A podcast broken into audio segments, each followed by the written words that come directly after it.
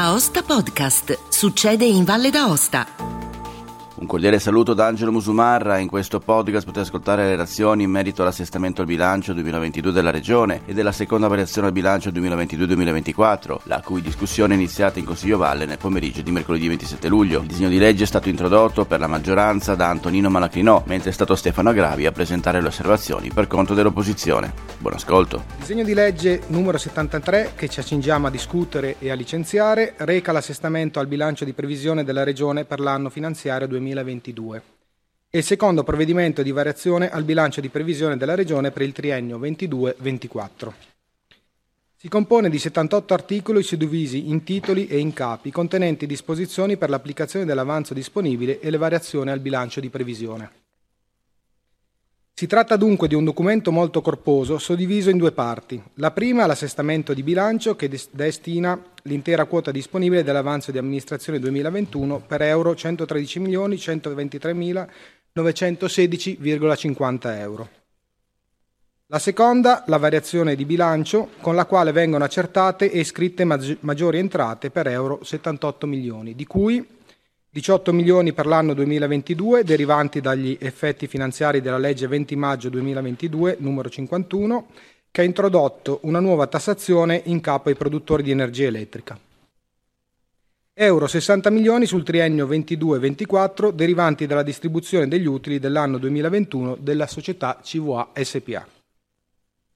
Rispetto alle misure anticrisi a sostegno delle famiglie e dell'economia licenziate nel 2020 e nel 2021, con l'utilizzo dei rispettivi avanzi liberi in assestamento, bisogna ricordare che non è più consentito derogare al decreto legislativo 118-2011, motivo per il quale non si può più utilizzare l'avanzo di amministrazione per far fronte alle spese correnti.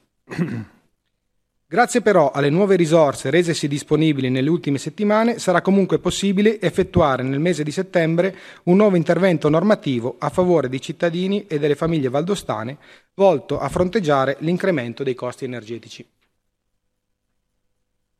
La misura introdotta dall'articolo 46 prevede inoltre la destinazione di risorse a favore delle imprese per l'acquisto di beni e attrezzature strumentali alle attività anche finalizzate alla riduzione dei consumi energetici.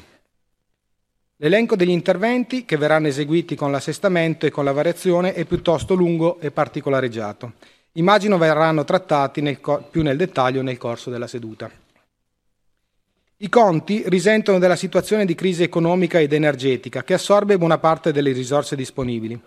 Ad esempio, per la costituzione di un fondo a copertura delle maggiori spese impreviste per la prosecuzione delle opere pubbliche si mettono a bilancio nel triennio circa 42 milioni di euro. Sempre per far fronte ad una tematica attuale piuttosto grave, si interviene con un contributo di 4 milioni di euro a favore del BIM per interventi urgenti che verranno realizzati a cura dei comuni per potenziare la capacità di approvvigionamento degli acquedotti comunali. Le opere dovranno essere realizzate in tempi brevi per essere in funzione già dal prossimo autunno-inverno, periodo in cui si faranno sentire le carenze idriche determinate dal periodo di siccità. Per opere volte a prevenire il rischio idrogeologico verranno destinati 13.786.000 euro per interventi di sistemazione idraulica e mitigazione del rischio di caduta massi. Viene inoltre integrato di 2 milioni e 100.000 euro il fondo per i contributi ai comuni per opere urgenti sempre in tema. Sul tema ambientale vanno segnalati interventi per 3 milioni di euro volti principalmente all'adeguamento, alla bonifica e alla riqualificazione dei siti di discarica dei rifiuti. La seconda commissione, commissione consiliare permanente si è riunita nelle date del 14, del 18, del 19 e del 25 luglio 2022 ha preso in esame il disegno di legge 73 presentato dalla Giunta regionale in data 12 luglio 2022 concernente assestamento al bilancio di previsione della Regione Autonoma Valle d'Aosta per l'anno 2022 e secondo provvedimento di variazione al bilancio di previsione della Regione per il triennio 22-24 ed ha espresso a maggioranza parere favorevole. A differenza di quanto avvenuto negli ultimi due esercizi, il presente disegno di legge è stato concepito senza la possibilità di poter derogare ai dettami del quadro normativo definito ai sensi del decreto legislativo 118, prevedendo pertanto che l'applicazione dell'avanzo disponibile accertato con rendiconto del 2021 avvenga a favore delle sole spese di investimento per un importo complessivo di euro 113 milioni. A tal riguardo però è bene precisare come di tale ammontare 93 milioni di euro siano stati destinati al finanziamento di investimenti, 5 milioni a incremento di attività finanziarie e 15 milioni per la costituzione di un fondo di riserva a copertura delle spese impreviste dettate dall'emergenza prezzi che affligge il comparto dei materiali da costruzione e cantieristica in generale. Al contempo la manovra si compone di una seconda parte organizzata come provvedimento di variazione al bilancio di previsione, nel concreto con un'assegnazione di fondi per rispettivamente 24 milioni di euro sull'anno corrente, 27 milioni sul 23 e 26 milioni sul 24, derivanti da due componenti principali. 18 milioni per l'anno 22 quali maggiori entrate derivanti dagli effetti finanziari del decreto legge 21 marzo 2022 numero 21 e euro 60 milioni introitati a bilancio dal Fondo di gestione speciale presso la Finaosta. Ora, con l'intento di dare una lettura più politica, di dettaglio alla manovra, affronterò punto per punto quanto al suo interno è contenuto. Nel corso della seduta del Consiglio regionale del 24 marzo scorso, con altri colleghi del gruppo Lega Valle d'Ost, avevo chiesto quale fosse lo stato delle valutazioni di impatto sul bilancio regionale degli effetti dovuti al caro energia e al caro materie prime. La risposta a suo tempo ricevuta fu piuttosto larga e funzionale più a prendere tempo che a dare una risposta puntuale sul tema. Si stimava per l'energia, ad esempio, un aumento del 35-40% dei costi. Senza dubbio va detto che l'incertezza sulla futura evoluzione di queste due piaghe economiche è totale e, non certo di facile lettura e previsione. Oggi, dall'esame del disegno di legge 73, prendiamo atto che questa domanda ha una risposta precisa, almeno per l'anno 22, corrispondente a circa 16 milioni di euro, di cui 15 milioni per maggiori oneri conducibili alla prosecuzione delle opere pubbliche e 1 milione e 300 mila euro per la fornitura di energia termica e carburanti per riscaldamento di immobili regionali. La nostra richiesta non fu certo dettata da una qualche forma particolare di lungimiranza, bensì semplicemente dalla visione della realtà, ma un insegnamento queste cifre ce lo devono necessariamente dare. Forse è il caso che la regione del fossil fuel free, oltre alle parole, pensi anche ad adottare un concreto piano di investimenti funzionale a contemperare costi ed emissioni dei suoi impianti di riscaldamento e approvvigionamento di energia. Non è forse il caso come amministrazione pubblica di dare il buon esempio? La riforma dell'organizzazione del, sistema, del, servizio idrico integrato, temperata con la legge regionale 7 del 22, ha ridisegnato il, il governo della risorsa idrica regionale in termini di efficienza, efficacia e di economicità. Una riforma che si attendeva da tempo e che, qui va detto, è stata fortemente stimolata dalla necessità dettate dal Piano nazionale di ripresa e resilienza affinché il nostro ente di governo d'ambito possa partecipare ai relativi bandi di messa a disposizione degli importanti fondi. Nel corso di questi mesi abbiamo seguito il dossier con più di una iniziativa, nonché col lavoro nella relativa commissione consigliare. È vero, come forze di opposizione non abbiamo votato questa legge, perché, questo perché da un lato il percorso di definizione della stessa non è stato concertato con la maggioranza, e è anche giusto che sia così, ma soprattutto perché a nostro avviso qualcosa mancava. Una riforma nata non del tutto completa ed oggi lo vediamo con chiarezza a fronte della presentazione dell'emendamento che introduce l'articolo 71 bis che prevede l'applicazione per legge, per l'appunto, dell'istituto del comando del personale degli enti locali soci a favore della costituenda società in house a cui sarà poi affidata la gestione del servizio. Perché questo importante aspetto non è stato affrontato nell'ambito della riforma? Perché poi arriva un altro emendamento che corregge il comma 2 dell'articolo 13 che specifica come sia in capo al BIM e non alla Giunta regionale il piano degli interventi urgenti nel settore acquedottistico? Mancanza di programmazione o stabilità nell'azione amministrativa di questa maggioranza e questo governo? A suo tempo mi ero già dato una risposta su altre questioni simili e, così resta valida, metro a pensée permettendo. Come l'assessore alla sanità ben sa, il futuro della casa di riposo eh, JB Festa è da sempre una tematica a cui il gruppo Lega Valle d'Osto tiene molto, ben inteso, senza vantarne alcun monopolio politico, per la carità.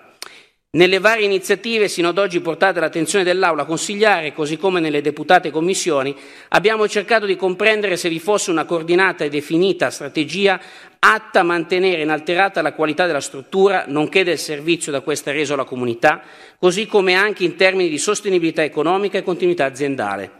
Eh sì, perché al di là di tutto la casa di riposo Festa è un'azienda pubblica di servizi alla persona. Così come anche specificato in seconda commissione, abbiamo dunque appreso favorevolmente la destinazione di una parte dell'avanzo disponibile accertato per importanti interventi sulla struttura. Restiamo però in attesa, e lo ripeto ad ogni iniziativa presentata e discussa sul Festa, di capire quale sia il disegno finale complessivo e le relative valutazioni che consentirà di ammodernare la struttura, trasferire alcuni importanti servizi a Varinei, nonché implementare al suo interno l'ospedale di comunità del Venturo Distretto 1 e su questa scelta non dico oltre. Potrei essere anche accusato di campanilismo. Un insieme di operazioni non banali che meritano un adeguato livello di coordinamento e liquidità a sostegno dell'iniziativa e non parlo a caso di liquidità e non di finanziamento. A questo si lega idealmente anche la previsione di cui l'articolo 58 sullo studio di fattibilità dell'ospedale di comunità da inserire nel comune di Verres, da insediare nel comune di Verres. In questo caso l'assessore competente in fase di audizione ha confermato che lo studio terrà anche conto delle necessarie valutazioni in termini di sostenibilità economica anche dal punto di vista gestionale e non della sola realizzazione della struttura, così come da noi più volte chiesto nel caso ad esempio del Festa. Ne prendiamo dunque atto, augurandoci che l'incarico tenga conto di tutte le necessarie variabili da considerare. All'articolo 20 troviamo un ulteriore finanziamento di 1.165.000 euro funzionale a coprire il fabbisogno finanziario di interventi aggiuntivi per la realizzazione del primo lotto del polo universitario di Aosta. L'audizione in Commissione ha potuto chiarire come tali interventi siano funzionali alla realizzazione, tra l'altro, di una rampa a servizio del piano interrato, così come ad altri lavori necessari per la cons- consegna della struttura nel settembre prossimo. Questo consentirà all'università di avviare le attività didattiche a partire dalla prossima estate, ci è stato detto. Avrà mai fine e pace questo cantiere? Per il finanziamento dei prossimi lotti rilanciamo l'idea già esposta nell'interpellanza di novembre, con la quale proponevamo di valutare la possibilità di reperire risorse utili per il completamento del progetto complessivo attraverso la definizione di un accordo con soggetti privati. Per qualcuno forse questa resta un tabù? Ci saranno colleghi che nel proseguo entreranno più nel dettaglio sulla vicenda del tiro a volo di Châtillon, altro progetto su cui si era già detto molto, in questa come nella scorsa legislatura. Per quel che attiene allo stanziamento prendiamo atto di quanto ci è stato confermato in audizione, ovvero che questi fondi serviranno per coprire il fabbisogno finanziario quantificato a fronte dei nuovi conteggi progettuali. Un sogno, un auspicio, una richiesta, anche e soprattutto delle comunità coinvolte, che quest'opera si faccia, allo stesso modo, con riferimento ai 2 milioni di euro stanziati per il completamento della piscina di Pressendidier, prendiamo atto delle informazioni date in seconda commissione, maggiori costi e sistemazione dello scivolo della struttura. Anche in questo caso una richiesta chiara, si finiscano i lavori al più presto e si riapra un'importante struttura per l'attrattività e non soltanto dell'Alta Valle. L'incremento dei costi legati all'energia e alle materie prime Così come già ampiamente detto per la cantieristica di parte regionale, sta pesantemente incrementando il fabbisogno finanziario di tutti i lavori. Così anche per il settore degli impianti a fune, come ampiamente esposto nel corso dell'audizione in Commissione. Tale emergenza contingente però non ci deve distrarre, se così si può dire, da due problemi di fondo che non sono certo stati portati da questa tempesta. La sostenibilità di alcuni investimenti nel medio e lungo periodo, nonché il sistema complessivo di finanziamento e gestione delle nostre società. Il primo non è necessariamente legato ad una sola opera, non volendola citare la pila quis, ma a tutte quelle che a vario titolo incideranno significativamente sull'offerta che la Valle d'Aosta potrà e vorrà dare nei prossimi anni, e non parlo soltanto di sci. Lo dico come amministratore e come cittadino. Sarebbe del tutto banale dire che certi investimenti si vogliono fare per il solo scopo di voler alzare il comprensorio alla ricerca della neve questo pensiero lo lascio ai nazi ecologisti che avranno tutta la campagna elettorale e annessi eventi e, e disgrazie collaterali per catechizzarci sulla prossima fine del mondo. Un appunto però, fatelo nel rispetto dei ruoli e dei conflitti di interesse. A buon intenditor, poche parole e cime bianche. Abbiamo un'idea complessiva di dove vogliamo portare la nostra offerta turistica legata agli impianti a fune? Al contempo, per favore, non parlate non dite che tutto si risolverebbe con una sola società regionale. Non ha senso parlare di belle scatole senza contenuto e senza una coerente e coesa politica di promozione e sviluppo del settore. Queste risorse sono utili a fare quello che ci si è messo in cartiere, ma domani non è più procrastinabile il dibattito inerente al modello di finanziamento futuro e anche di gestione delle nostre società. La coperta è sempre più corta e questa manovra lo dice chiaramente. Lo ha detto chiaramente l'assessore alle finanze nella lettura del, della sua relazione in commissione come questa variazione di bilancio sia de facto finanziata dalla compagnia Valdostana dalle Acque. Sto parlando della variazione. In sintesi, degli euro 78 milioni di maggiori entrate, 18 milioni, l'ho già detto, arrivano dagli extra profitti che colpiscono i produttori di energia idroelettrica, mentre gli altri 60 impegnati sul triennio derivano dalla distribuzione degli utili dell'anno 21 proprio dalla, della CVA, una variazione che si regge sui rendimenti dell'industria idroelettrica regionale. Questo fatto, combinato alla notizia dello scorso 18 luglio sull'esclusione della CVA dai vincoli della sempre citata legge Madia, nonché la prossima scadenza elettorale, mi portano necessariamente a fare qualche considerazione nel merito. L'importanza della nostra compagnia idroelettrica per il bilancio regionale, così come per tutta la comunità valdostana, è inutile da ribadire. Lo sappiamo tutti e ci crediamo a vario titolo tutti.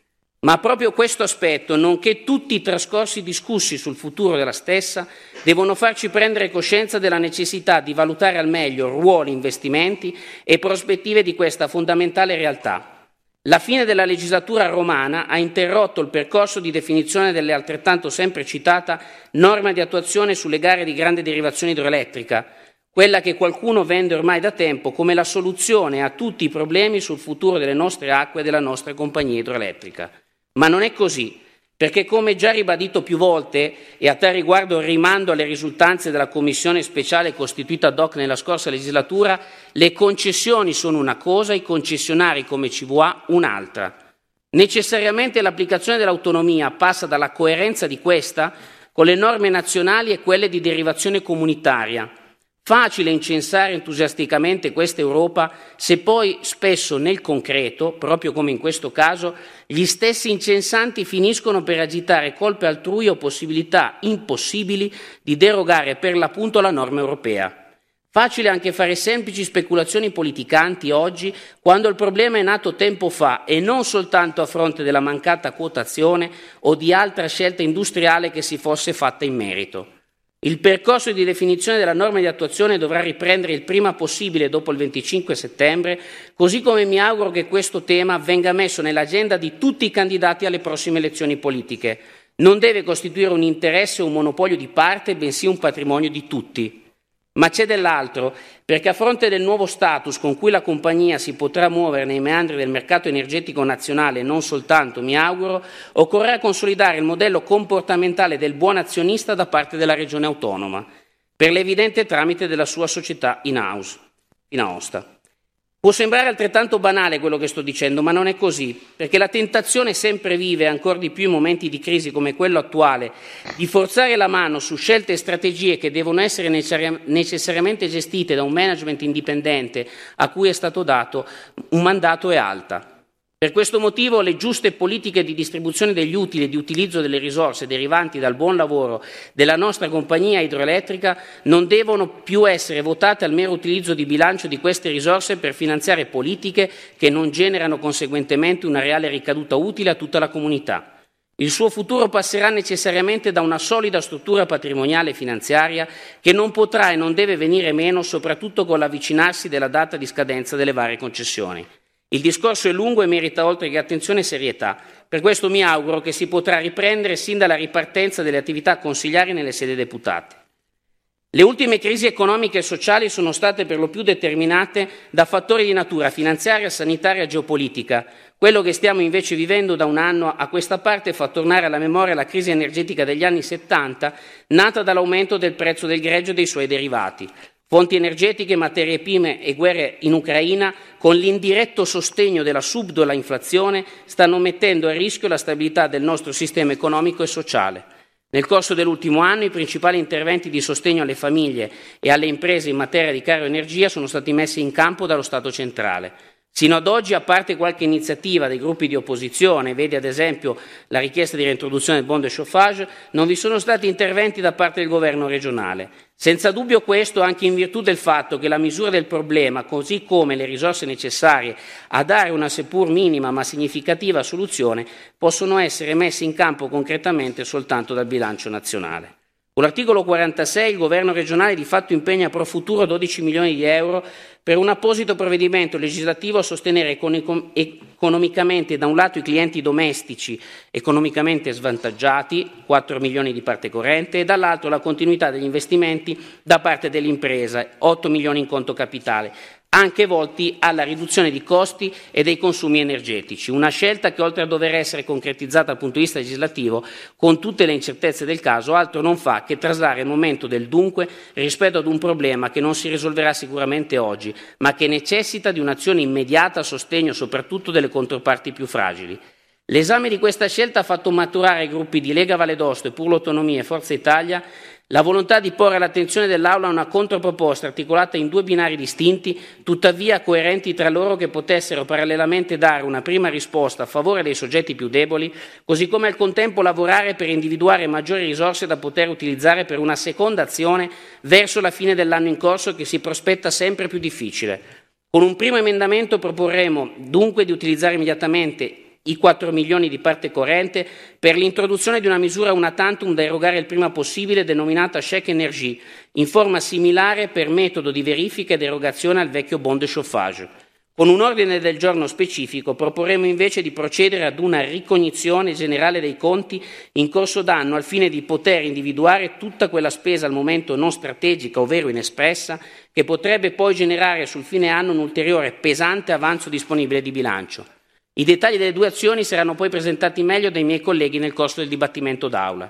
Un'ultima considerazione sulla destinazione degli altri 8 milioni. Si sono valutate bene grandezze e potenziali effetti di un budget di questa portata rispetto alle necessità del momento delle imprese valdostane?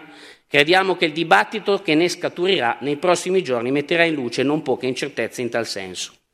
Nell'ambito dell'aggiornamento della spesa sanitaria regionale di parte corrente mi preme soffermarmi su quanto contenuto al comma 5 dell'articolo 57. Di fatto, rispetto alla norma programmata con la legge 35 del 2021, pari ad euro eh, 7 milioni e 500 di spesa programmata per ciascun anno del triennio 22-24, si aggiorna il budget ad euro 11 milioni e 600 mila con riferimento all'anno corrente e 11 milioni e 500 mila per i prossimi due anni, con un aumento secco di circa 4 milioni di media.